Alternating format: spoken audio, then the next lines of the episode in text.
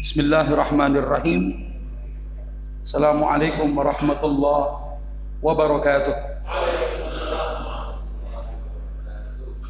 Alhamdulillahirabbil alamin. Wassalatu wassalamu ala nabiyyina Muhammadin khatamil anbiya'i wal mursalin wa ala alihi wa sahbihi ajmain wa ba'du. Bapak Ibu jamaah rahmati Allah Subhanahu wa taala. Alhamdulillah kembali Allah pertemukan kita. Setelah bulan lalu jadwal kita tertunda. Saya turut mendoakan untuk kita semua. Semoga Allah menjamin kesehatan kita. Sehingga dengan kesehatan yang sempurna kita pergunakan untuk senantiasa taat pada Allah Subhanahu wa taala. Dan semoga uh, kesempatan yang lalu yang sempat lewat tidak mengurangi semangat kita untuk melanjutkan kajian ilmu waris dalam Islam yang insya Allah kita akan melanjutkan pada bab apa kemarin tuh masih ingat nggak antum? Lupa juga lagi Sekarang saya doang yang lupa. Terakhir ini ya, Bener ya? Iya iya. Baik kita akan masuk kepada pembahasan ini nih. Fenomena membagi waris ya. Di mana banyak terdapat kekeliruan di masyarakat kita. Pertama menyamakan bagian anak laki-laki dan perempuan hukumnya haram. Kenapa haram? Karena kewenangan untuk membagikan harta warisan itu itu hanya milik Allah Subhanahu wa taala. Ya, ini kadangkala ada orang-orang yang?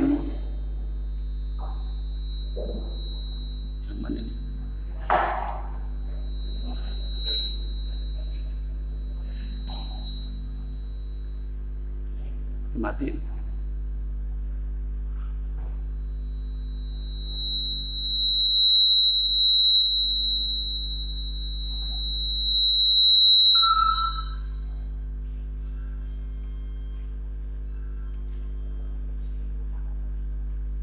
Atau pakai mic lain bisa?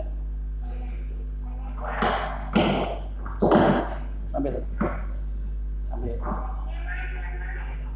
Nggak nyampe?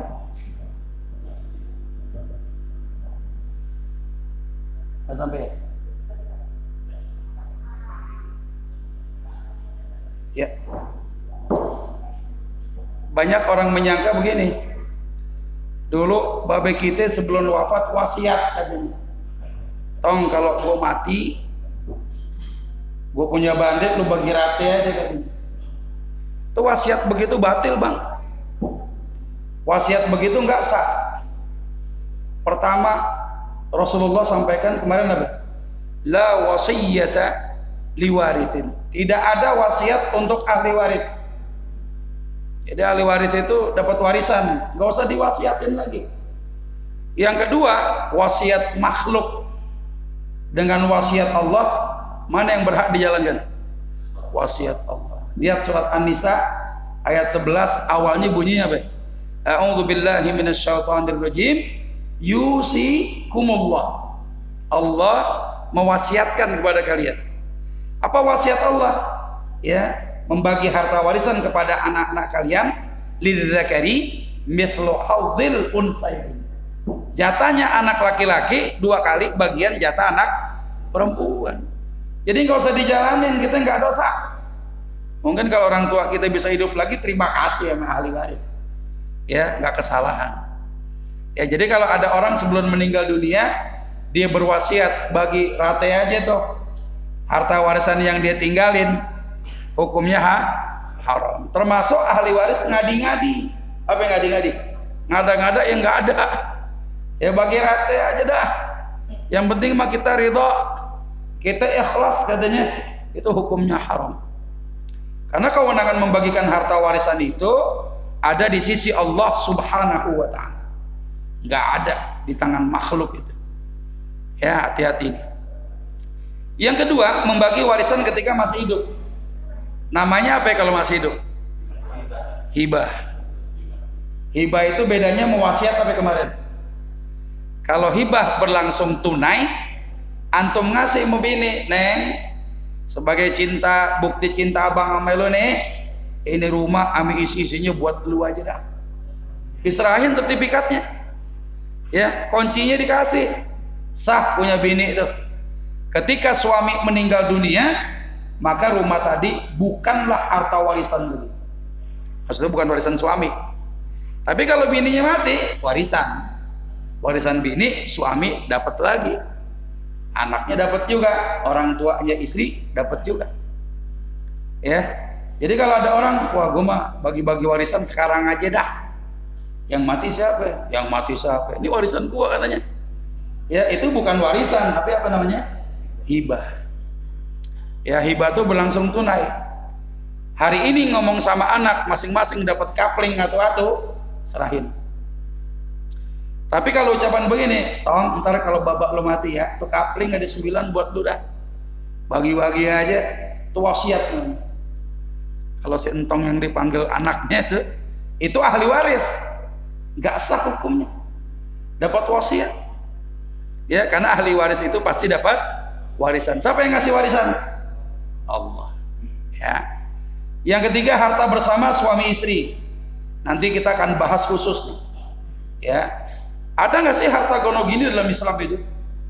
Sejatinya harta gono gini dalam Islam nggak ada.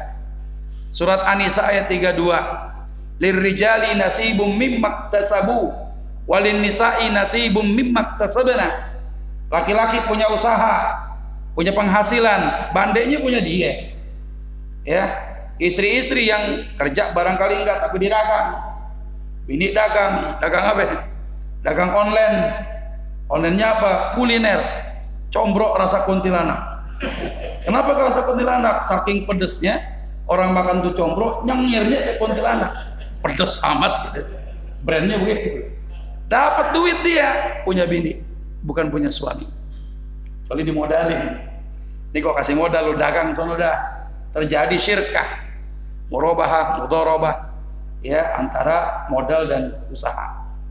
Ya. Jadi yang namanya harta bersama suami istri itu tidak dipengaruhi dengan sebab pernikahan. Karena yang namanya akad nikah itu e, makosid asliyahnya itu menghalalkan hubungan jimaknya seorang laki-laki sama perempuan yang bukan mahramnya. Dulu waktu belum nikah nyorek haram jadah ya udah nikah nyolek-nyolek bini kesenangan tuh bini jadi ibadah. Ya. Jadi pernikahan bukanlah jalan harta suami istri jadi nyampur. Enggak. Karena perpindahan kepemilikan ada empat. Lewat warisan. Ketika harta jatuh kepada ahli waris jadi milik dia tuh pindah. Yang pindah nggak cuma bandeknya hak kepemilikannya juga pindah. Makanya warisan nggak bisa di pesenin tong ntar nih rumah punya babi lu jangan sampai dijual ya. Nggak bisa. Kalau memang itu warisan terserah ahli warisnya. Mau pakai sendiri mau disewain mau dijual mau ngasih lagi ke orang boleh. Gak ada masalah. Warisan ada hibah ada wasiat ada jual beli. Yang beli punya duit yang jual punya barang. Ya ketika terjadi akad jual beli yang punya barang dapat duit yang punya duit dapat barang pindah dan tidak ada pernikahan itu menjadi jalan pindahnya harta suami ke istri atau harta istri menjadi milik suami enggak ada ya dan anehnya memang ini di KHI undang-undang masalah kitab besar uh, hukum perkawinan dan perceraian itu justru ada pasal yang menafikan memang pada hakikatnya tidak ada harta dimiliki secara bersama. Ada itu. Ya, nantilah kita bahas panjang sekali. Tapi kalau mampir ke lihat-lihat YouTube udah ada videonya. Ya, bocorannya udah ada gitu kan. Ya, kapan-kapan kalau datang tinggal nanya doang. Ya, udah nonton Ustaz kemarin gitu ya. Jadi harta bersama suami istri itu ada dua. Ya, Bu ya. Ibu sama suami punya bandek berdua. Beli rumah nih. Dia perumahan apa namanya? Nah, dia beli itu harga satu miliar misalnya. Suami punya duit 700 juta nggak bisa beli. Nanya neng lu punya simpenan nggak? Ah, bang banyak. Apa simpenannya? Lengkoas. Lengkoas? Duit? Ada nggak 300 juta? Ya buat apa bang? Beli rumah. Beli tuh rumah. Satu miliar sahamnya berdua. Suami 70% istrinya berapa? 30% kalau istrinya meninggal dunia, 30% itu warisan. Suaminya meninggal, 70% itu warisan. Ya. Yang kedua dari mana? Dari harta yang didapat dari satu usaha bersama. Dagang di pasar, pagi sampai sore umpel-umpelkan di pasar. Dagang sayuran, dagang pakaian. Akhir bulan dapat untung. Istrinya nggak digaji. Kenapa? Bukan SPG. Oh SPG sales apa itu yang suka jaga toko bukan bininya tuh. Yang nggak ada gajinya. Nah, sehingga hasil dagang jadi milik berdua. Nah yang begitu boleh dibagi gitu. tapi kalau dasarnya perkawinan nggak kenal dalam Islam. Islam tidak membedakan mana bawaan mana perolehan. Selamanya bandek milik suami punya suami harta milik istri milik istri. Ya yang keempat, harta almarhum. Harta si mayit, si suami dikuasai sama bini. Bini jadi penguasa tunggal peninggalan suami. Ya, bukan dibagi warisnya, malah ditahan-tahan. Dia lupa tuh suami punya anak-anak yatim. Ya, kalau anak yatim nggak diurusin, harta warisan babinya hilang, memperkaya diri sendiri itu istri itu, maka jelas yang suka makan harta anak yatim bukan orang lain tapi emak kandungnya sendiri. Ya walaupun masih kecil dipisahin porsinya. Supaya nanti kalau emaknya masih bisa nikah lagi dia punya suami yang baru jangan sampai suami yang baru menyangka bahwa dia itu dapat jande bandeknya banyak. Padahal tuh jande punya harta peninggalan suami yang belum dibagi. Ini juga kacau juga yang kelima menunggu salah satu pasangan meninggal dunia. Babe meninggal, emak masih hidup. Kenapa lo nggak bagi warisan? Ya, emak kita masih hidup katanya. Terus kalau mau bagi kapan? Ya entar dah.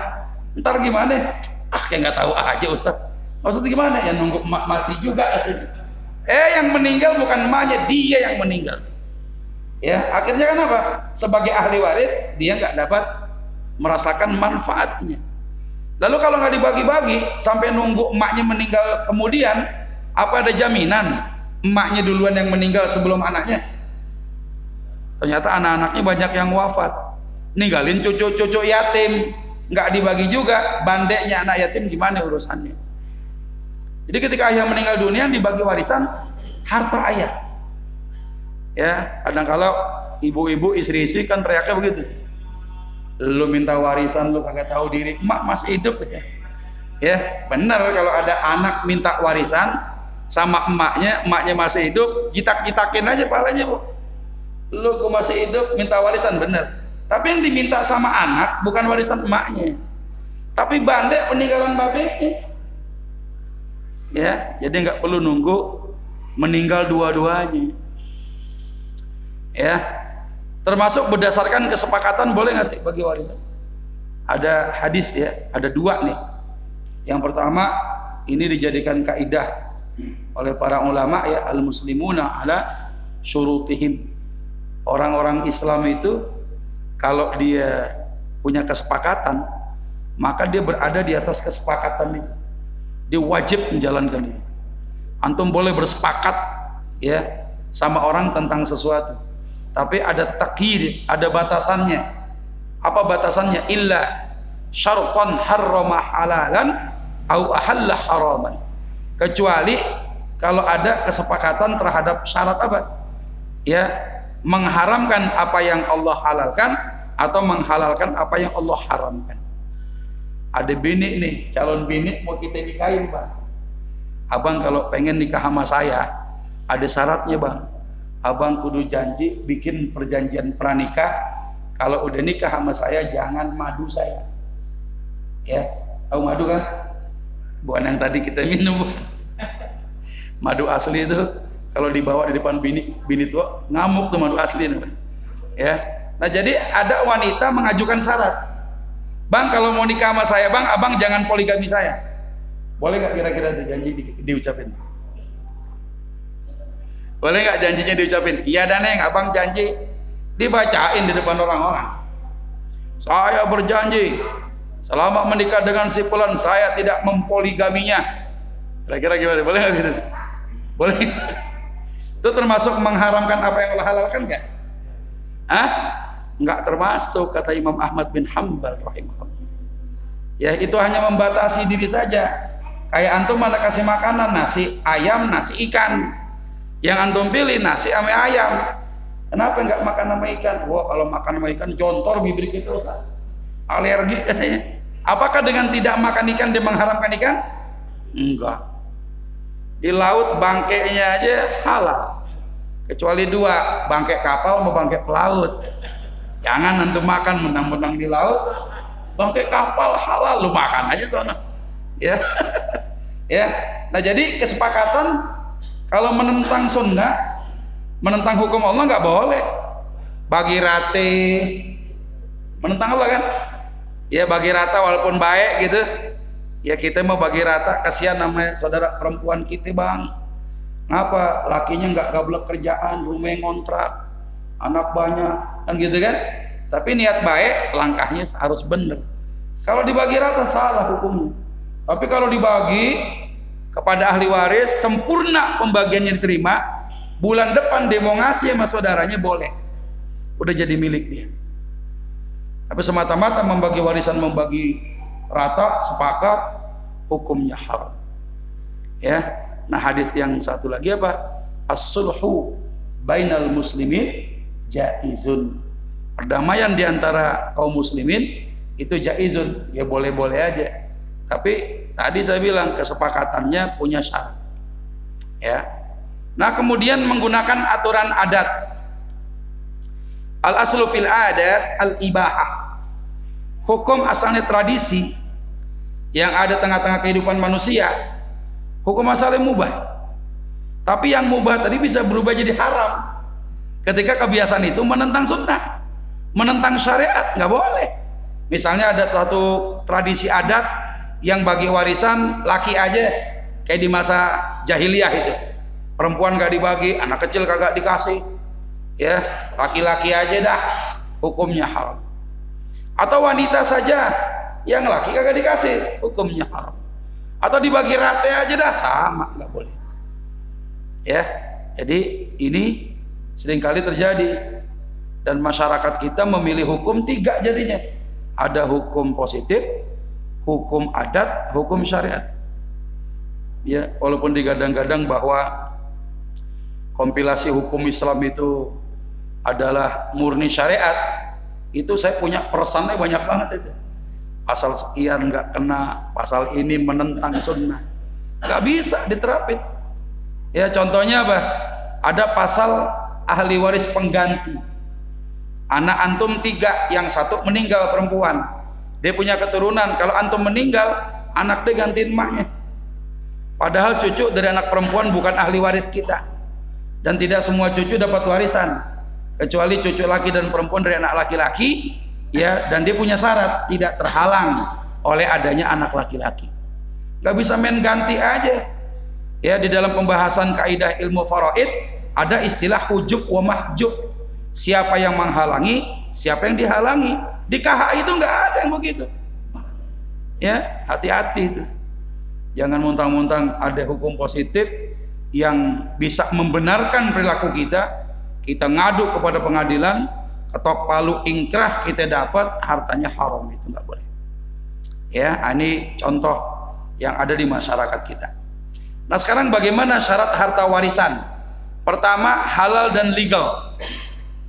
Harta haram itu nggak boleh diwariskan. Kalau antum punya harta hasil riba nih, tahu nih bahwa bande itu bande hasil riba, di kemarin kira-kira?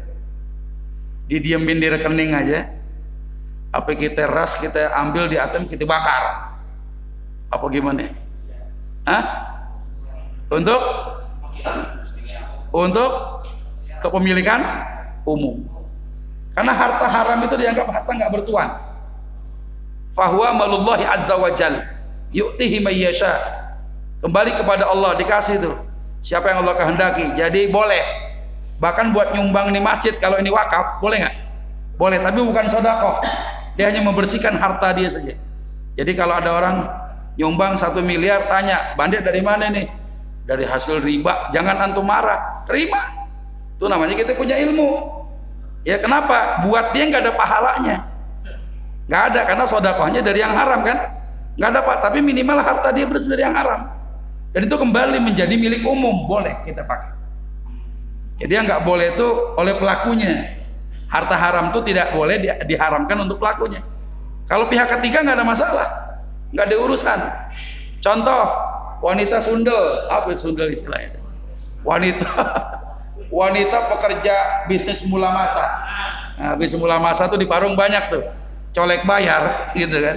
Itu perempuan yang suka menjajakan apa sih cinta semalam gitu.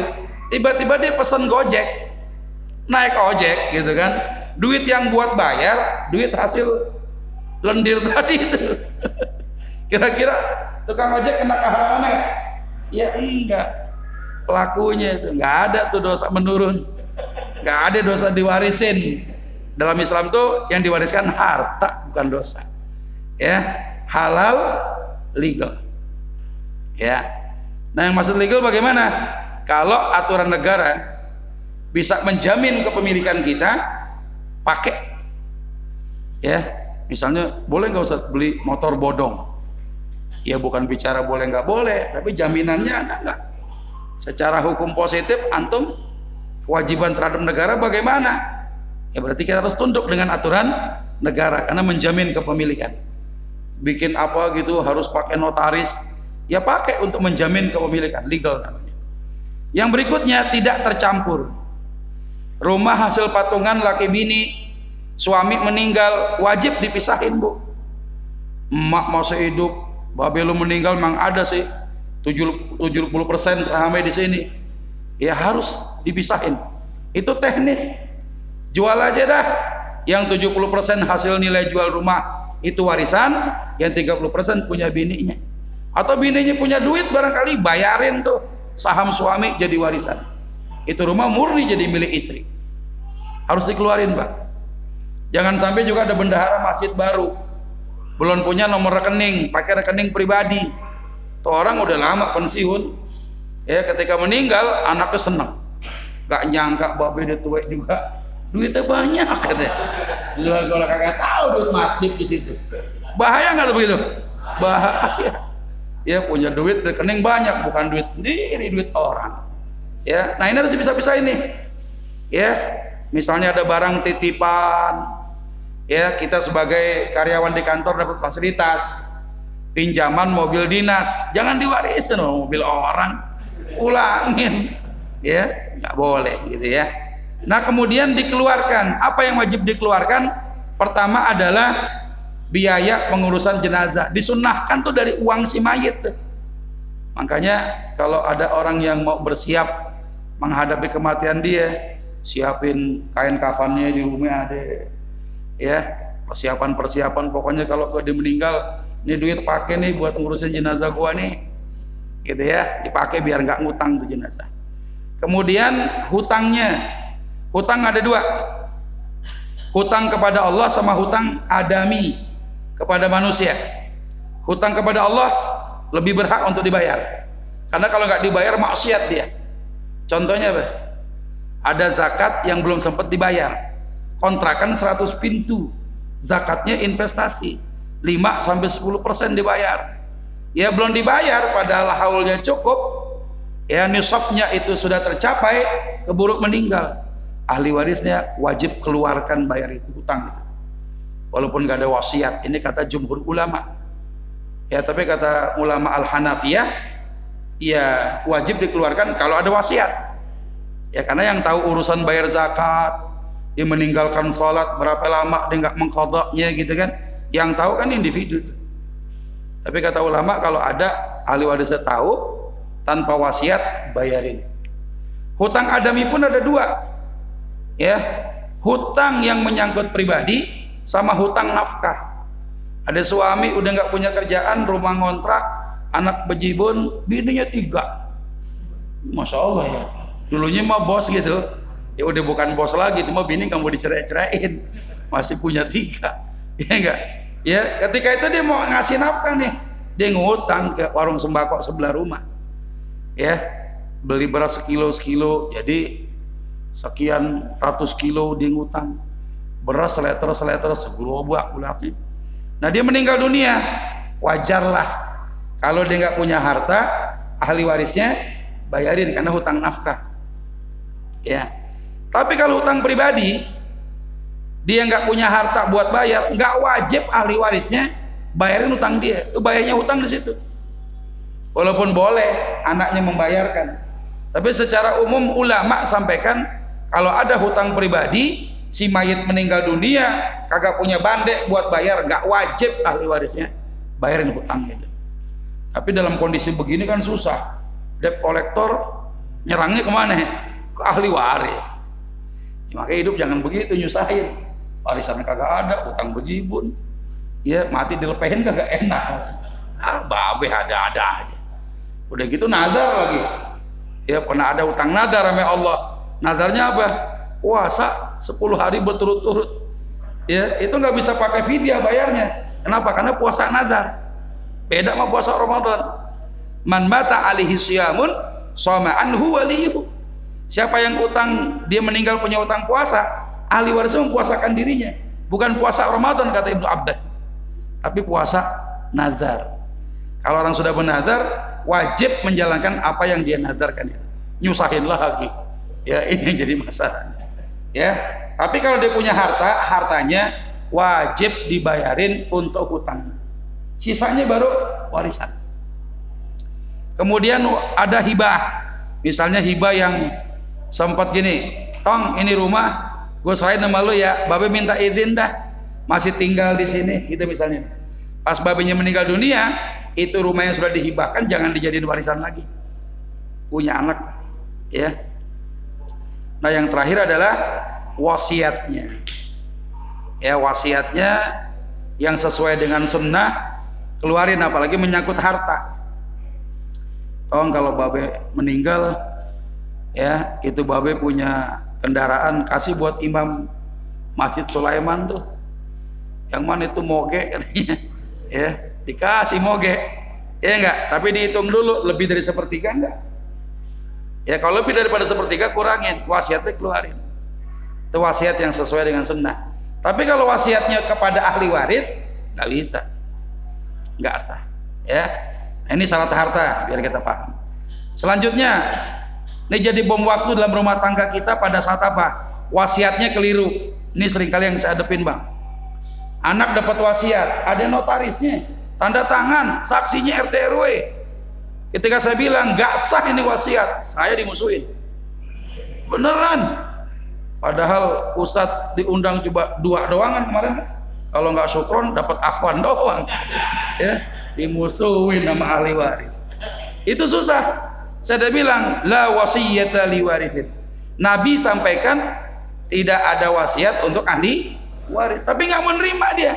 Secara legal formalnya ada, ngadu kepada pengadilan, pengadilan mengaminkan makan harta haram dia.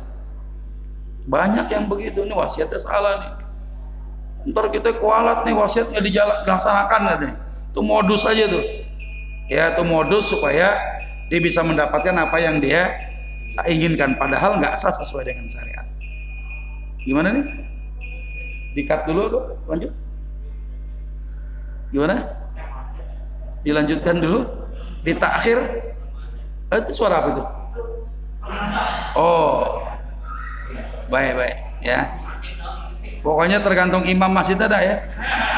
Kalau imam masjid bilang istamir, terusin Ustaz, anda terusin. Ya, ya udah nanggung nih, gitu kan. Lagi kenceng-kenceng yang di baterai masalah ini. Ya, ntar baterainya lemah lagi, repot lagi. Mesti minta madu lagi ntar. Yang kedua, hibah tanpa saksi dan legalitas. Rukun hibah cuma empat pak. Yang memberi hibah, yang menerima hibah, objek harta yang dihibahkan adanya sirah. Yang namanya akad muamalah itu ngomong. Antum nikah nih. Ngomong apa nulis? Ngomong. Ada ijab ame kabul. Ya saksi itu bukan rukun. Tapi sekarang keberadaan saksi dibutuhkan. Kenapa? Orang udah nggak percaya sama iman seseorang. Ah bohong loh. Ya, sumpah juga jadi lalapan gue juga bisa katanya. Ya. Nah, akhirnya apa? Kalau kita diberikan hibah yang nilainya secara ekonomis itu punya nilai yang tinggi, ada baiknya panggil saksi, panggil no notaris. Tapi kalau ada orang ngasih hibah cuma duit 50 ribu, perlu nggak panggil notaris? Ya nggak usah. Saksi ini jamaah, kenapa Ustaz? Ini dapat hibah. Berapa duit? 50 ribu. Panggil notaris, oh banyak kan bayarnya. Ya taktor udah, gitu kan. Jadi ini ada saksi dan legalitas. Kalau ada hibah yang nggak ada saksinya tiba-tiba, kita gimana coba nyelesainya? Tahu nggak caranya gimana? Ada hibah ditanya saksinya ada nggak? Kagak ada. Cuma godong berdua. Yang punya bandek ngasih sama kita dan badannya udah pindah ke kita. Ya kalau nggak ada saksi bagaimana caranya? Gimana caranya?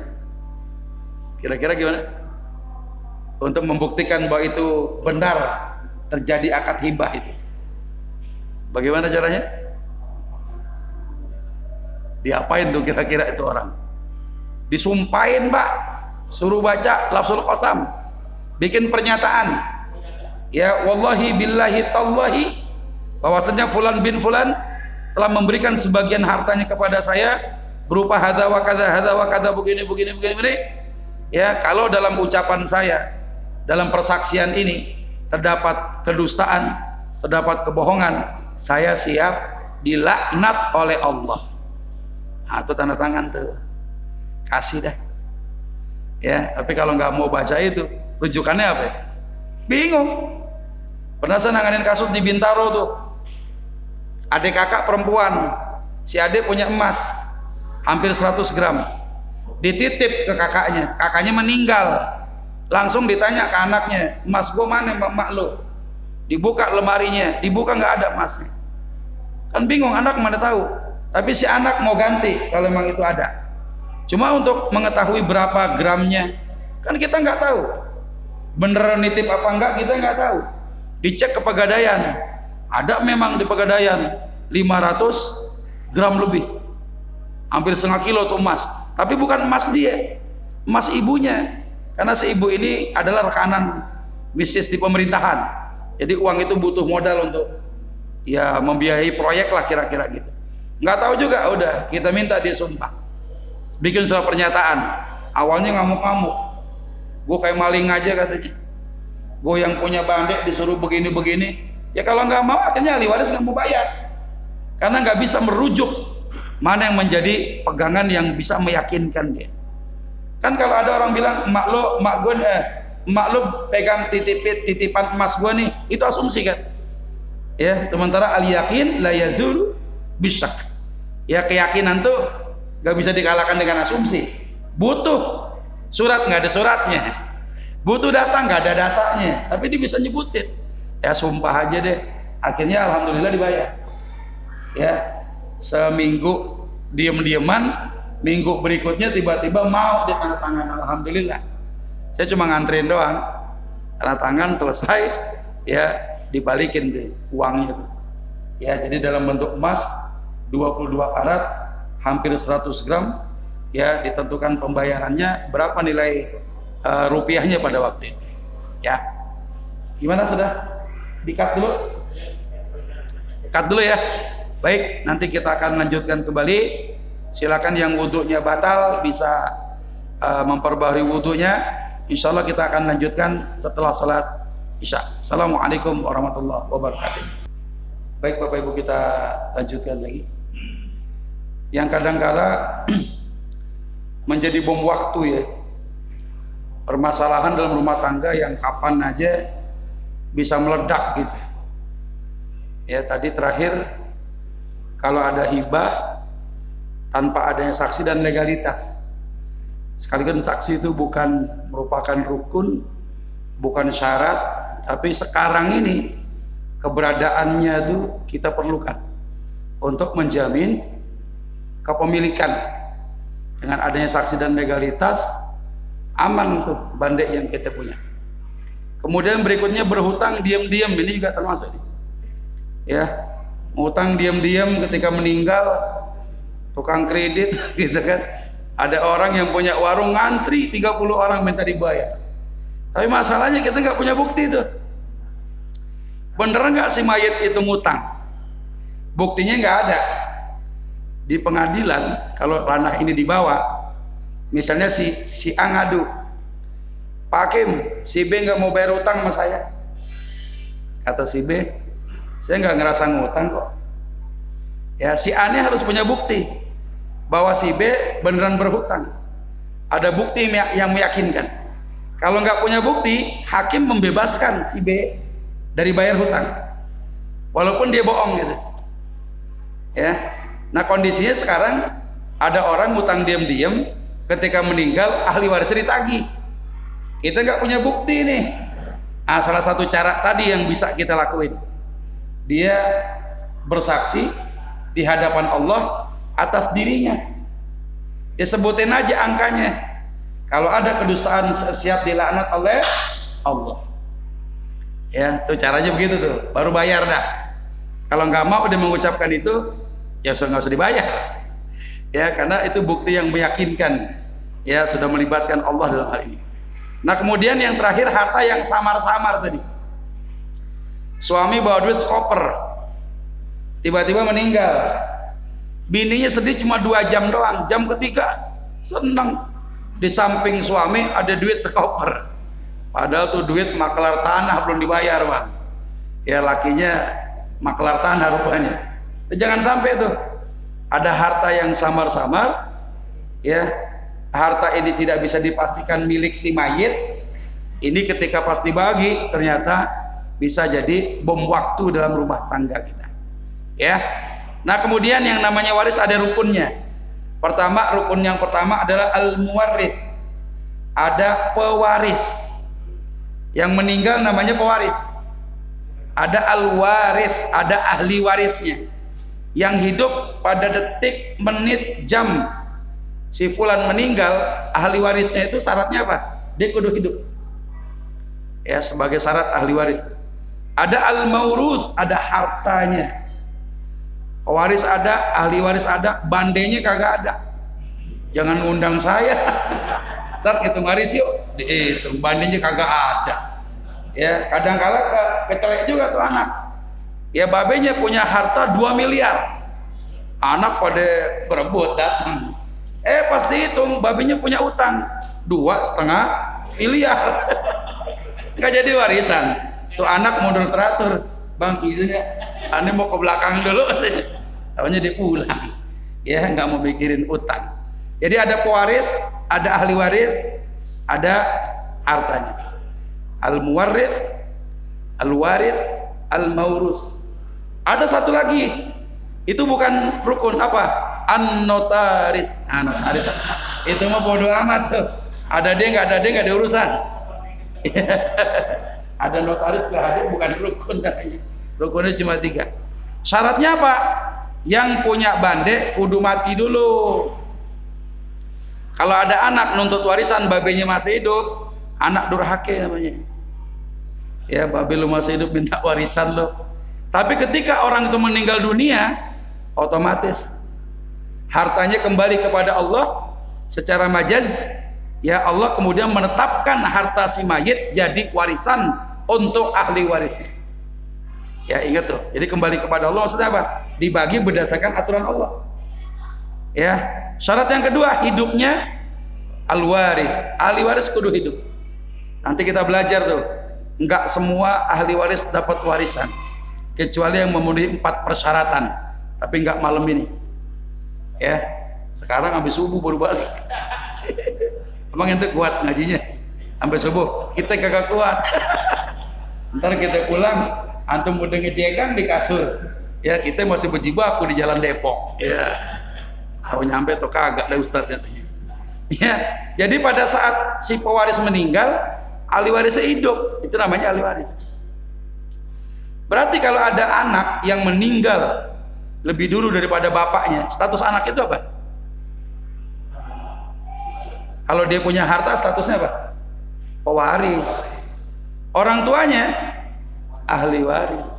Ketika orang tuanya meninggal dunia, anak yang udah meninggal duluan jangan dihitung lagi bagiannya, karena syaratnya nggak terpenuhi. Udah meninggal, nggak kedoyan duit. Ya tapi kadang-kala kita ngadang-ada juga. Pisahin dah tuh anak yang meninggal kemarin buat sedekahnya dia, padahal nggak ada begitu. Ya yang meninggal disiap, disiapin warisannya itu buat sodako dia nggak ada kewajibannya kayak begitu. Kemudian tidak adanya apa? Mawani'ul irsi. Ya pencegah orang tuh dapetin waris. Apa sih yang menghapuskan hak waris seseorang? Gak bisa pakai ucapan. Ada ibu-ibu dia ngumpulin anaknya dia bilang begini sama anaknya tong emak pesen ya kalau emak mati emak punya bandek harta ya nanti warisan emak lo jangan bagi ke babe lo. Emang babe kenapa? Emak gedek gedeknya kenapa emak babe lo kawin lagi nggak bilang-bilang katanya. Ya eh tiba-tiba tiga bulan meninggal. Si ibu ini suaminya dapat nggak? Kan udah dipesenin tadi itu. Hah? Boleh nggak pesan dijalanin? Nggak sah. Kenapa suami tetap dapat? Karena terikat oleh sebab adanya musaharah. Pernikahan, ibu kedek me suami nih. Ya, si istri meninggal, dapat tuh warisan. Jadi kata gedek kayak apa juga. Anak kita juga begitu, muda ngerongrong, nikah dimodalin udah berumah tangga bikin habis bandek gitu panggil notaris hapus aja tuh. Dari daftar ahli waris gua. Bisa nggak? Nggak bisa. Anak yang diusir aja sama bapaknya 20 tahun balik bapaknya meninggal dapat warisan nggak? Dapat. Nah syaratnya apa? Biar dia nggak dapat warisan. Pertama pembunuhan. Orang yang membunuh pewarisnya yang si pewaris tinggalkan harta dipastikan nggak dapat warisan tuh orang pembunuhan ada tiga jenis ya.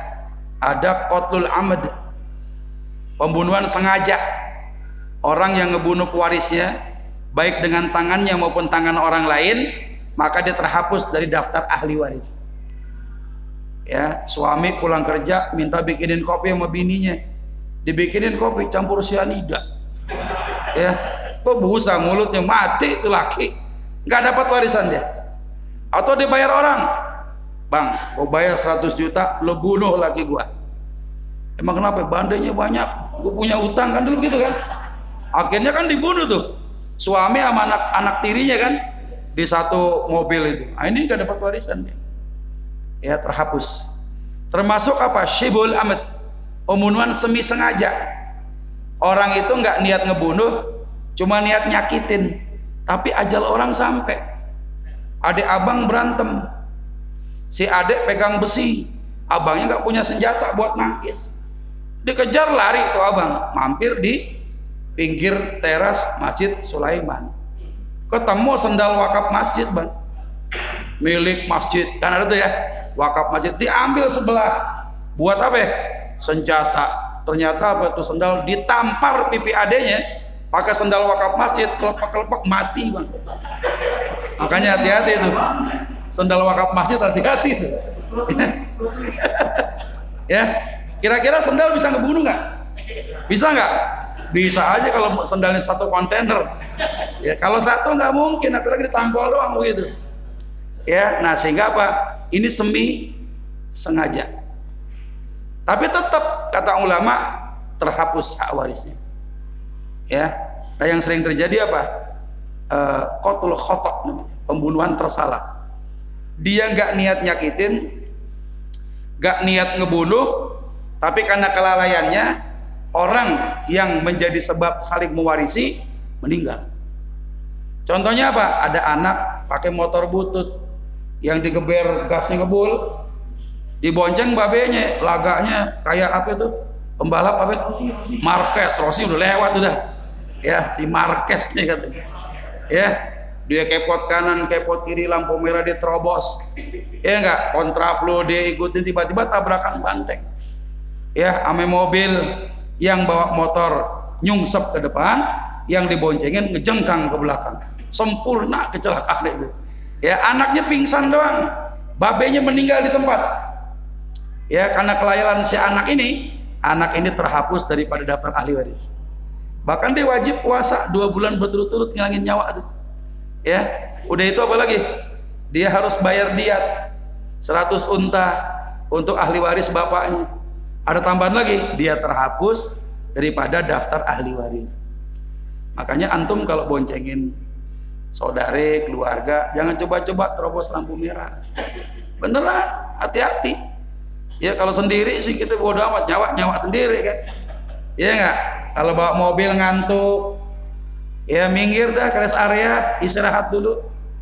Jangan kita gas aja kecelakaan. Meninggal dunia yang di penumpang dalam mobil itu keluarga kita antum membunuh dengan pembunuhan tersalah. Makanya kasus yang menimpa seleb yang seperti penjara tuh karena kasus asusila masih ingat ya? Dia kan pernah bininya kecelakaan tuh di jalan tol.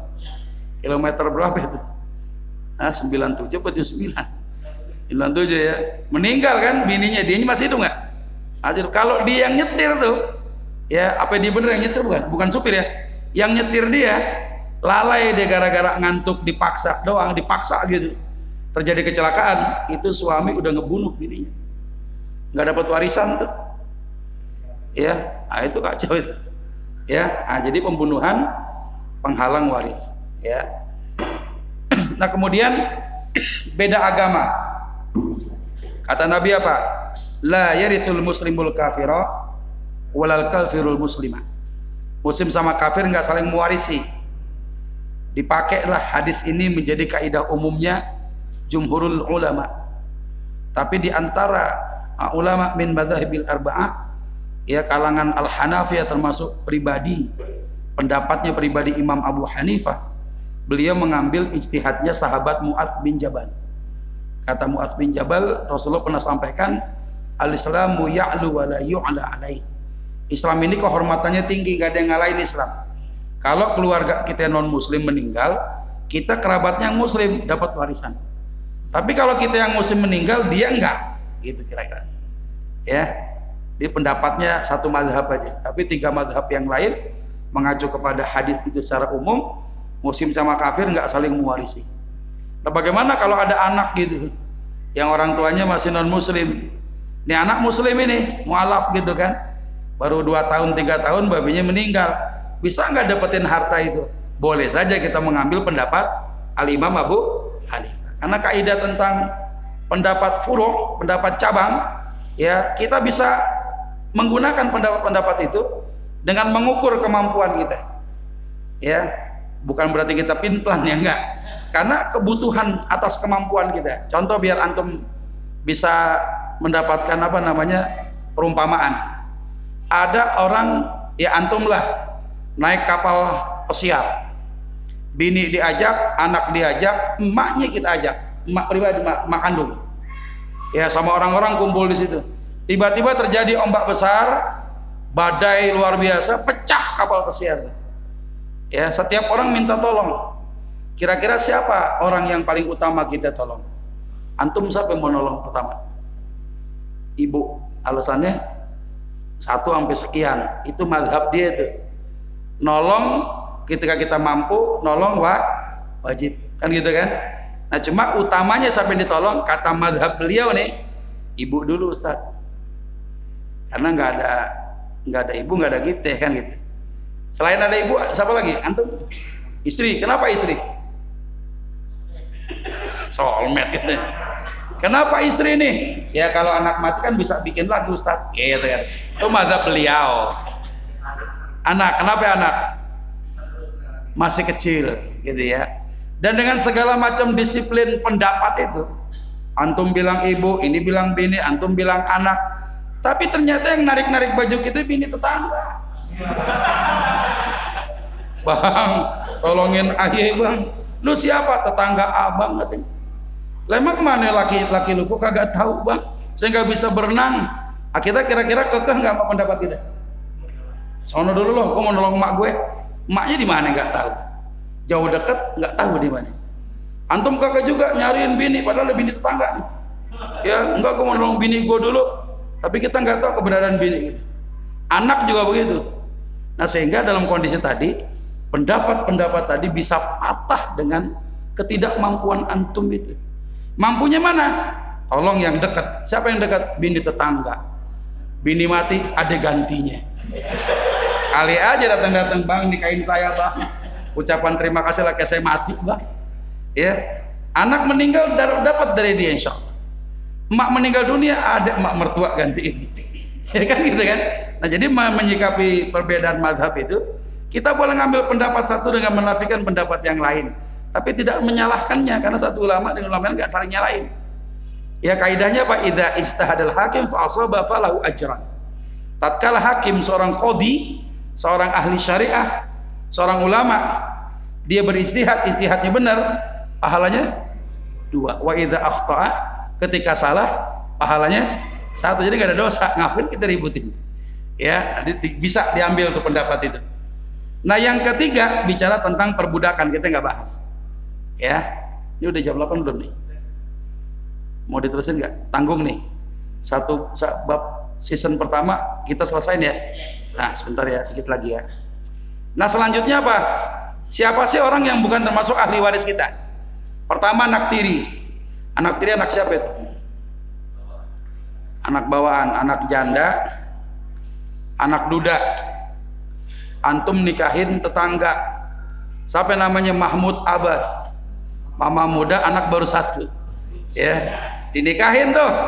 Ya anaknya si janda anak tiri nggak saling mewarisi sama bapak tirinya. Anak angkat atau anak asuh nggak ada sebab mewarisinya. Dia bukan ahli waris. Mantan suami mantan istri bukan ahli waris. Karena udah rusak pernikahannya karena perceraian. Ya ulama membagi kalau cerainya talak satu talak dua talak rajai dalam masa iddah salah satu meninggal yang hidup mewarisi pak. Tapi kalau sudah ya talak yang ketiga ya di mana suami nggak punya hak rujuk lagi nggak ada tuh saling mewarisi kalau meninggal dalam masa iddah ya. Keponakan perempuan keponakan perempuan anaknya siapa nih? Oh, oh. Anak saudara. Antum punya kakak abang babang laki kakak perempuan adik laki adik perempuan. Anaknya dia perempuan keponakan antum. Dia kerabat zawil arham. Kerabat non ahli waris. Nggak dapat warisan. Ya keponakan perempuan nih. Dari dari saudara laki maupun yang perempuan. Termasuk keponakan laki atau keponakan perempuan dari saudara perempuan. Kakak kita perempuan, adik kita perempuan, anaknya dia bukan ahli waris kita. Itu dia akan ikut ke suaminya, ke bapaknya. Ya, mertua menantu nggak saling mewarisi, saudara ipar juga termasuk nggak saling mewarisi. Cucu dari anak perempuan bukan ahli waris, ya, dia akan ngikut ke anaknya suami gitu, keluarganya pihak suami. Paman atau bibi dari jalur ibu, bukan ahli waris termasuk bibi daripada jalur ayah pun bukan ahli waris ya nah yang terakhir saudara lain ayah lain ibu. Siapa ini kira-kira? Saudara lain ayah lain ibu. Anak tetangga ya. Tapi kebetulan si anak tetangga emaknya kawin sama bapak kita. Si Mahmud Abbas kawin sama durian sawit. Duda keren sarang duit. Nah akhirnya anaknya itu saudara lain ayah lain ibu. Nggak saling mewarisi itu. Ya ingat ya. Ini bukan termasuk ahli waris antum ingat-ingat itu. Ya nah kemudian yang tidak berpengaruh kepada ahli waris. Usia besar kecil tua muda nggak ada urusan. Anak yang baru lahir aja ada hak warisnya. Anak yang dalam kandungan aja ada warisnya. Pernah dengar wanita Bani Ajlan? Ya itu hamil ketika suaminya meninggal udah empat tahun. Selama empat tahun suami meninggal dia nggak nikah lagi. Ternyata hamil. Kalau orang sekarang kan rame itu ya. Jande kagak nikah, perutnya bejendol. Ya, makan cendol pakai kelape katanya. Ya, perut bejendol nggak ada babenya. Ya, kalau kita nggak punya ilmu mungkin begitu ya. Tapi pernah ada wanita dari Bani Ajlan, dia mengalami masa kehamilan 4 tahun, maksudnya gini, ketika suaminya meninggal, 4 tahun kemudian ada janin di perutnya. Ya, itu terjadi. Ya, makanya ulama Asy-Syafi'iyah dengan ulama Al-Hanabilah memberikan masa kehamilan 4 tahun paling lama. Asalkan syaratnya apa? Wanita ini belum nikah lagi. Enggak berhubungan intim dengan siapa pun pasca kematian suami atau pasca perceraian suami. Ya dibuktikan di pengadilan tuh dengan pernyataannya. Ya. Jadi ini penting sekali. Anak yang dalam kandungan aja ada warisnya. Nanti kita bahas juga tuh materi tentang hak waris wanita hamil dan janinnya. Ya. Status menikah buat ahli waris nggak ada urusan tapi kalau si pewaris ngaruh. Bininya berapa? Ya, istrinya ada berapa nih? Kan gitu kan? Berpengaruh. Tapi kalau ahli waris mau masih bujang kek, mau sudah nikah nggak ada urusan. Abangnya bilang sama adeknya, "Dek, abang warisnya gedean dong. Kenapa? Bini abang ada tiga katanya. Ya, tanggungannya banyak, nggak bisa. Ya nggak ada urusan. Ya, sudah kerja atau belum maksudnya apa? Kayak miskin, yang kaya tetap dapat warisan yang miskin nggak bisa minta lebihan. Lo kan udah punya rumah lo gue belum banyakkan gue dong. Nggak bisa. Nggak ada urusan. Ya. Ketika hidup si pewaris dia pernah tinggal. Ngurusin emaknya. Emaknya sakit makan disuapin mandi dimandiin. Buang air besar dicebokin. Tiba-tiba meninggal. Ya dia minta tuh bagian warisan banyak karena ngurusin emaknya nggak ada urusan. Perkara nanti dibagi warisan saudaranya mendapatkan hak harta secara sempurna dia mau membagi kepada si saudara yang ngurusin emaknya boleh. Ini sebagai kerahiman nih kita abang-abang sibuk nggak bisa ngurusin emak. Sebagai gantinya nih kita kasih nih saweran. Ya ada datu 30 juta buat lu Dani harusnya begitu. Ya tidak serta merta si anak yang pernah tinggal ngerawat emaknya tiba-tiba pasang badan bahwa rumah itu milik dia. Nggak bisa. Ya termasuk dicintai atau dibenci oleh pewaris semasa hidupnya tetap dia dapat warisan selama tidak melakukan hal yang menghapus hak waris. Termasuk urutan lahir. Ya urusan ade sama abang gak ada urusan. Gua abang yang paling tua ya. Tua ada dua tua kejemur sama tua belajar ya tua kejemur zaman muda main layangan dulu di genteng. Ya eh udah udah nikah masih ngejemur juga di mana? Di pinggir kolam pemancingan ikan. Berharap matinya di masjid mau sujud nyungsep ke kolam ikan. Na'udzubillah ya jadi urutan lahir nggak ada urusan. Gue abang nih emang kenapa ya abang? Ya nggak ada ngaruh-ngaruhnya kalau gue nggak setuju dijual jangan sampai dijual. Kagak ada urusan bang karena urusan lahir kagak ada urusan urutan lahir nah yang ngaruh yang bagaimana? Dua doang. Jenis kelamin laki perempuan ya yang kedua terhalang atau tidak kedudukan dia sebagai ahli warisnya ya nanti kita akan lanjut lagi ke pembahasan uh, tidak semua ahli waris dapat warisan. Insya Allah kita bahas pada nggak tahu Ramadan nanti masih apa kita tawakuf dulu bagaimana terserah antum aja deh ya nah, ini kira-kira begitu pembahasan kita dari kemarin ya dua bulan yang lalu sampai sekarang kita sudah mumtaz sesi pertama ya kaidah-kaidah umumnya. Kalau ada pertanyaan dipersilakan. Ada pertanyaan silakan.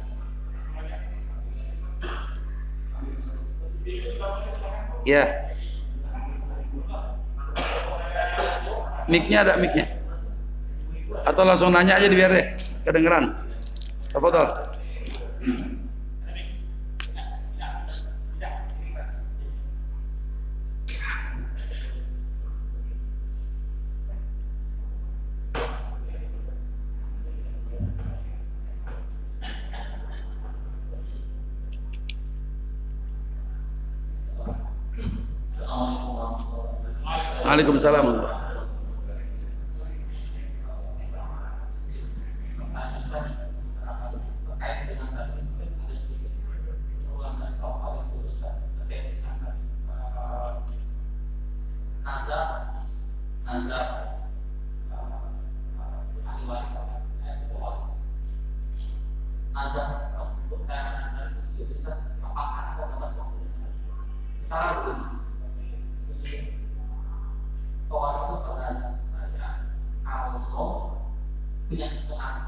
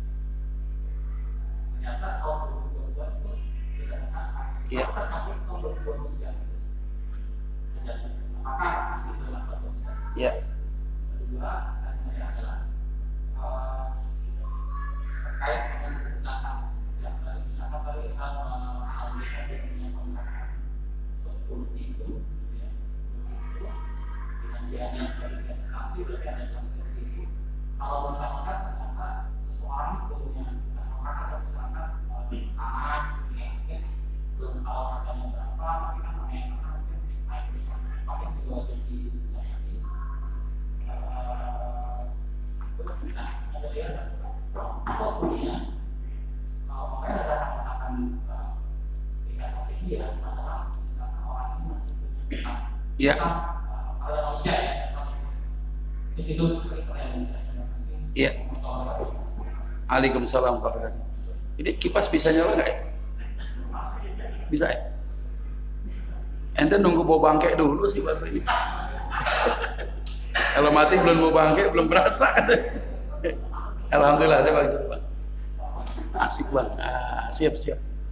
Udah cukup dah. Yang pertama yang masalah nazar ya. Nazar ada dua. Nazar muallaq ya atau nazar muqayyadah, ada nazar mutlak. Yang antum tanya itu nazar muqayyadah, nazar muallaqah atau nazar muallaq di mana ketika orang memohon satu permohonan di hadapan Allah, ketika nikmatnya dibelikan oleh Allah, maka kewajiban nazar itu wajib dijalankan tadi dicontohkan antum mau nyembeli kambing 10 ya tapi kambingnya jangan dari kuningan. Orang kagak mau bang. Pesan kambing dari kuningan. Mau godotnya susah. Ya keras gitu ya. Dari kuningan digodot. Nah jadi kambing itu wajib ketika terpenuhi. Batasnya apa ya sampai batas apa yang antum niatkan itu terpenuhi.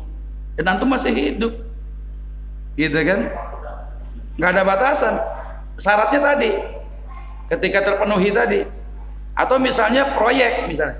Kalau proyek cuma misalnya enam bulan ya eh lepas dari enam bulan emang nggak ada apa-apa ya selesai. Terikat juga tuh ada tergantung antum mengharapkan proyek yang ini nih menghasilkan. Apa yang antum inginkan. Ketika nggak menghasilkan proyeknya udah bubar batal dengan sendirinya. Gitu ya. Nah sekarang nazarnya ada dua sifatnya ada nazar tabarrur ada nazar lujaj. Nazar tabarrur nazar yang intinya orang tuh mau berbuat kebaikan yang uh, hukumnya sunnah karena dia bernazar jadi wajib. Sholat duha sunnah antum nazarkan jadi wajib. Ya puasa-puasa yang sunnah itu ketika antum nazarkan jadi wajib hukumnya.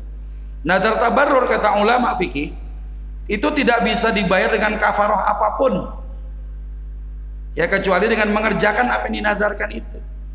Maka sebagian ulama mengatakan nazar itu sebenarnya makruh hukumnya. Nazar itu kan bagi kata Sayyidina Umar apa? Bagi orang yang males mengerjakan amalan sunnah dengan nazar dia bersemangat itu buat orang males sebenarnya. Ya, sehebat apa pun nazar kita, nggak mengubah takdir Allah.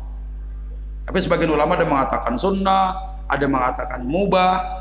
Ini menjadi wasilah amal soleh masing-masing ulama. Ya, nah intinya ketika nazar itu terpenuhi, nazar tabarur misalnya nggak bisa diganti dengan yang lain kecuali antum melakukan satu perbuatan itu. Nah berarti kalau antum meninggal dunia, syaratnya terpenuhi kemudian meninggal, nazarnya belum terlaksana, hutang itu kalau menyangkut hak orang lain karena kambing disembelih untuk disedekahkan, berarti menyangkut hak fakir miskin juga orang tetangga. Harus dikeluarin. Makanya jangan sembarangan gitu. Kemudian yang kedua tentang masalah zakat investasi orang punya tanah tanahnya ditanemin disewain atau dianggurin aja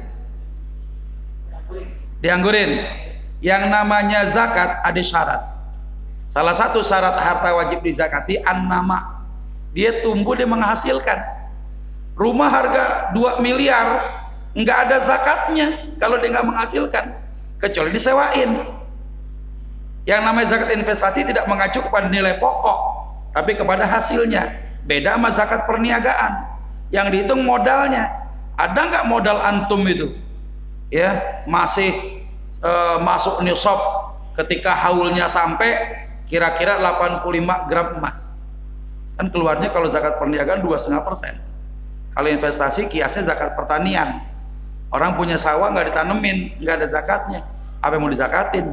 ketika ditanami keluar kontrakan begitu juga menghasilkan dia antum punya armada mobil 5 pakai sendiri nggak ada zakatnya ya tapi ketika mobil disewain ada penghasilan mencapai nusoknya haulnya terpenuhi ya waktunya ada tuh.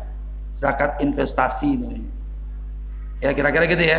Kalau tanah nganggur mah enggak. Tapi kalau antum juragan tanah kena. Antum pengusaha properti nih. Ya rumahnya banyak. Ada orang nanya pak rumah yang ini punya siapa? Punya saya. Mau dijual nggak dibalik nanya rumah lu aja dah mau dijual sama gua? katanya. Kan juragan juragan rumah ya gagal rumah lu aja dah gua beli katanya. Dan nanya-nanya gua katanya. Nah kalau dia ternyata pengusaha properti konglomerat konglomerat gitu kan ya. Kalau dia pengusaha properti bang, antum dihitung nilai modalnya. Ustadz orang rumah saya belum laku ada 10 saya jualan. 10 sepuluhnya dinilai. Itu perniagaan. Ada zakatnya. Karena antum pengusaha properti ya memang niatnya mau dagang rumah itu kira-kira nah yang ketiga nih yang belum jelas nih antum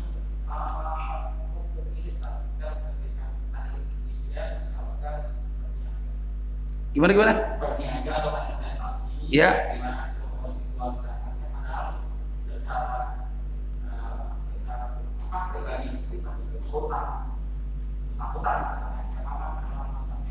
Iya. Berarti dia tidak selamat dari hutang, dia nggak wajib zakat. Kan baru satu syarat tadi itu. Masalah zakat kita bahas. An-nama mencapai nusab, haulnya orang yang punya harta selamat dari hutang Cuma masalahnya sekarang pengusaha ngutang dibuat-buat. Misalnya ngutang yang ada temponya gitu. Tiap bulan bayar, nyicil gitu kan. Itu bukan hutang yang model begitu. Hutang yang termasuk membebaskan orang dari zakat adalah hutang hajat asliyah. Yang kalau dia nggak terpenuhi hajat asliyahnya, hidupnya oleng. Timpang hidupnya. Gitu kira-kira. Ya, jadi hajat asliyah bukan hutangnya kalau hajat asli ya, ya misalnya pendidikan anak, nafkah keluarga juga kurang, kontrakan di 10 pintu, cuma harganya 250 ribu sepintu. Iklannya gagah, kontrakan murah di tengah kota kota Jakarta gitu kan. Harga 250 ribu sebulan, kamar mandi dalam tidurnya di luar. Iya, tuh masjid namanya kamar mandi dalam tidurnya di luar masjid jadi kontrakan murah begitu kamar mandi dalam tidurnya di luar ya 250 ribu dipakai buat kebutuhan hidup dia habis nggak mencapai nisabnya dia nggak perlu bayar zakat. Karena membayar zakat itu Allah adil hanya untuk orang kaya. Yang nggak kaya ya nggak ada bayar, bayar zakat kan gitu. Makanya ketika uh, zakat profesi diluncurkan dengan mengambil apa namanya kebijakan tiap karyawan tiap bulan mesti dipotong gajinya itu kan sebetulnya nggak adil tuh ya ya dia tidak memperhatikan kebutuhan karyawan bagaimana. Harusnya tinggal pilih. Jangan dipotong bulanan kalau mau setahun sekali. Ya ada dua pendapat seperti itu. Gitu pak ya. Jadi orang bayar zakat itu harus terpenuhi syaratnya termasuk jenis hartanya juga. Wallahu a'lam. Kalau ada pertanyaan lagi silakan. Silakan ibu-ibu. Silakan Bu.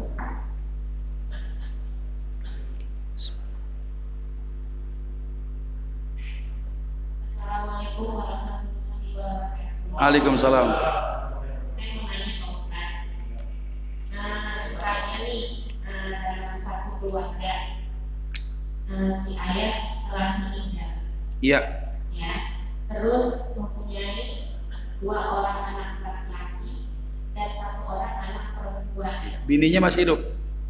Ibunya masih hidup. Bininya bukan ibunya. Oh, masih Pak Ustaz. Ya, sekarang ibunya, ibunya hidup nggak? Hidup. Ya, ibunya hidup, bininya hidup. Ya. dan si ayah meninggalkan hutang misalkan ya hutang eh, si ayah mempunyai harta 50 juta Ya.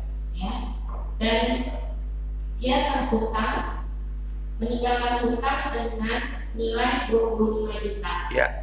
ya nah apakah eh, si ibu mendapatkan sisa dari jual tanah tadi sebesar 50% dan sisanya untuk kedua anak laki-lakinya Hmm.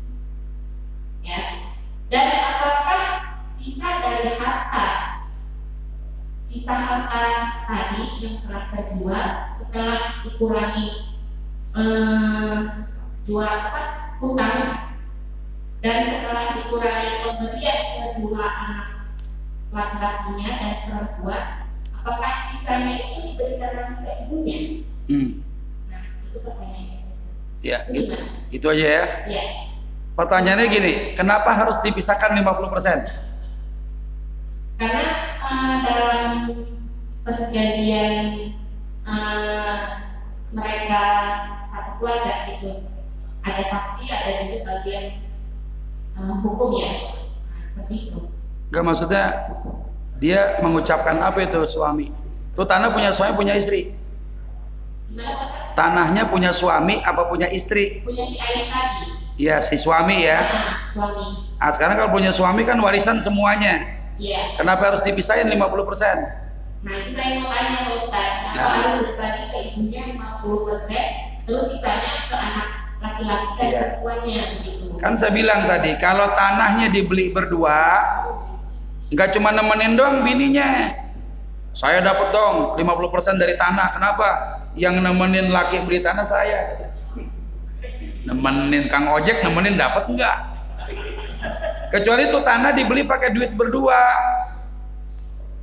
Sahamnya jelas, pisahin. Punya istri yang masih hidup, pisahin. Gitu apa enggak?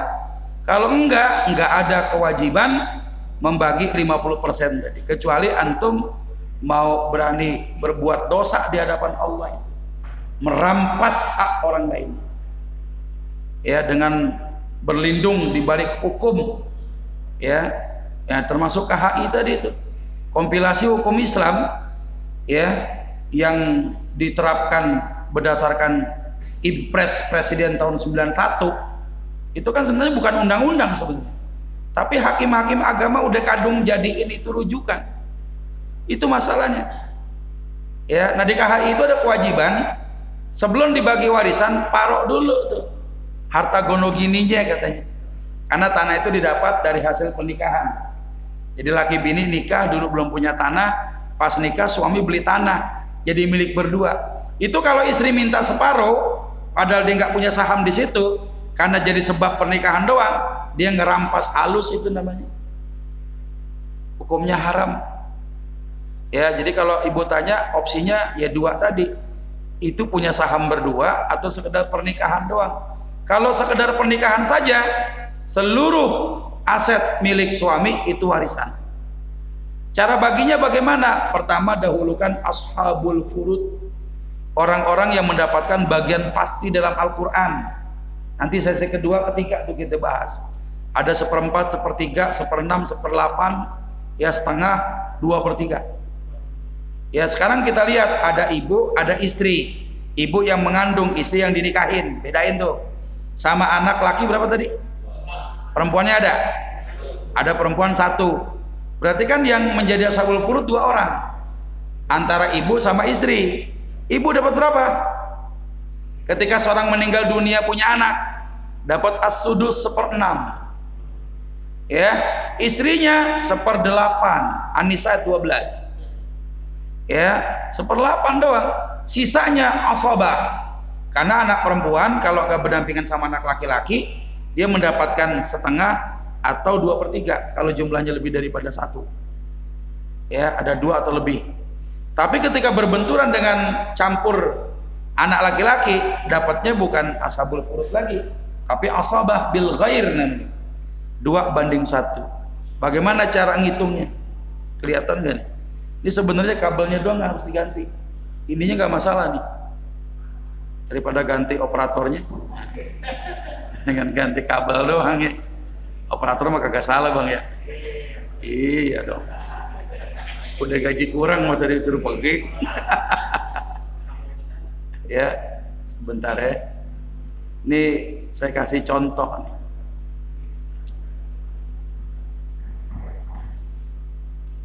cara ngitung waris tuh gampang. Semudah membalikan telapak tangan. Bener. Yang susah itu nentuin aset. Wasiat kita batalin mau terima enggak nah, itu yang ramai tuh ya ada ngutang kagak ngaku. Nah, kadang begitu. Ya gak ngaku berhutang oke kita. Pewarisnya suami. Pewaris suami. Ahli warisnya siapa tadi? Ibu dapat seper enam bagian. Ini ayat 11 tuh. Istri dapat seperdelapan ya bagian. Nah sebelum kita bicara sisa kita menyamakan dulu nih untuk mendapatkan saham warisnya. Nah ini didekati dengan pendekatan uh, matematika kelas 4 SD menyamakan penyebut. Cari bilangan yang bisa dibagi 6 sama 8 berapa? 24 ya. Berarti seperenam itu berapa persamaannya 4 per 2 4 istri 3 per 2 4 asabul furud 7 sahamnya. Hartanya 24 sisanya berapa? 17 per 24 untuk dua anak laki dan satu anak perempuan. Ya sebagai asabah bil ghair. Dengan ketentuan bagian anak laki dua kali bagian perempuan. Dua anak laki sama dengan empat bagian. Satu anak perempuan sama dengan satu bagian. Satu bos. Ya nilai sahamnya saham asobahnya berapa? Li? Lima. Lima nih saham buat asobah ya sebentar. Jadi tiap anak laki dapat berapa ya? 2 per 5 kali sisa warisan. Anak perempuan dapat seperlima kali sisa warisan. Jadi deh ini sahamnya nggak akan berubah sampai hari kiamat. Kalau belum dibagi-bagi bisa juga. Tinggal nominal menyesuaikan. Contoh tadi hasil jual tanah berapa duit bu? 50 juta. Utangnya 25 maka warisnya 25 juta. Tinggal kaliin aja. Ya biar gampang 24 juta deh ya. Biar gampang biar antum memahaminnya jelas. Daripada koma-koma repot kan? 24 juta dah. Ya berarti jatahnya ibu berapa 4 juta 4 juta dong. Ya jatah istri berapa 3 juta. Gercep kalau ngitung duit ya nggak nyangke. Oh gitu. Nah sekarang 17 per 24 nih. Kali 24 juta berapa ya? 17 juta. Nah ini dia nih sahamnya. 2 per 5 kali sisa 17 juta. Hitung udah berapa ya? berapa ya?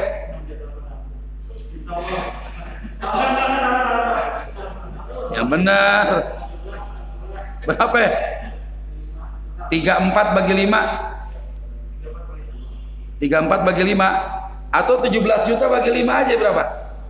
17 bagi 5 berapa? Ah, 3, sekian. Ajata laki-laki dua kali itu. Ijata perempuan satu, gitu aja. Aneh caranya begitu. Jadi 17 juta dibagi 5 aja, 5 bagian.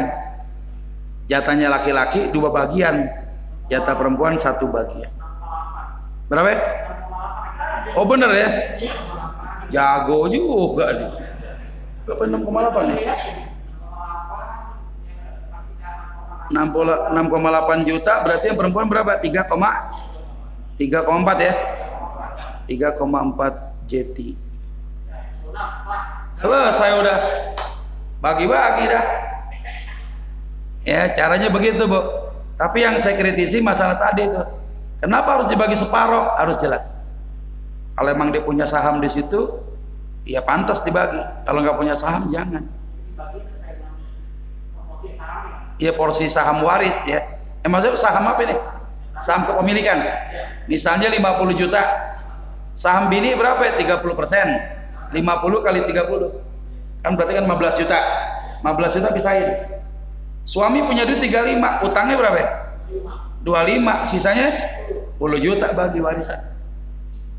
Ya 10 juta ada tuh dibagi. Ya makin dikit makin dikit ya? Makin dikit. Itu kalau tanahnya 50 juta itu kan ibu nyontoin baru contoh doang. Gitu ya. Jelas ya? Itu cara ngitung waris begitu. Nominal nggak peduli mau berapa miliar berapa juta sahamnya nggak berubah. Gitu loh nah misalnya belum dibagi ada salah satu anak laki-laki meninggal. Masih ada bagiannya nggak? Masih ada. Karena dia ahli waris. Masih tetap diperhitungkan bagiannya. Karena dia meninggal ada nggak ahli waris yang berhubungan? Oh ternyata ibunya masih hidup. Istrinya tadi istri bapaknya. Ibunya dapat. Kalau dia punya istri istrinya dapat. Dia nggak punya anak saudara bisa kebagian tuh laki perempuan ya nah, jadi nanti insya Allah kita belajar sampai ke sini ya janjinya udah jam 8 ya sekarang setengah 9 Ya cukup ya. Alhamdulillah ibu. Udah jelas ibu? Alhamdulillah. Jadi mudah-mudahan uh, kita masih bisa melanjutkan kembali kaji kita ya supaya nyambung terus. Ya mohon nanti diatur waktunya aja. Mau kapan waktu yang enak aja. Ya. Ini mudah-mudahan bisa dipahami. Banyak bicara banyak salah kalau salah saya minta maaf. Kepada Allah sama-sama kita memohon ampunan. Semoga kita termasuk hamba-hamba Allah yang diampuni segala dosa dan kesalahan. Mari kita sama-sama tutup dengan doa kafaratul majlis. Subhanakallahumma wa bihamdika asyhadu an la ilaha illa anta astaghfiruka wa atubu ilaik. Alhamdulillahirabbil alamin. Assalamualaikum warahmatullahi wabarakatuh.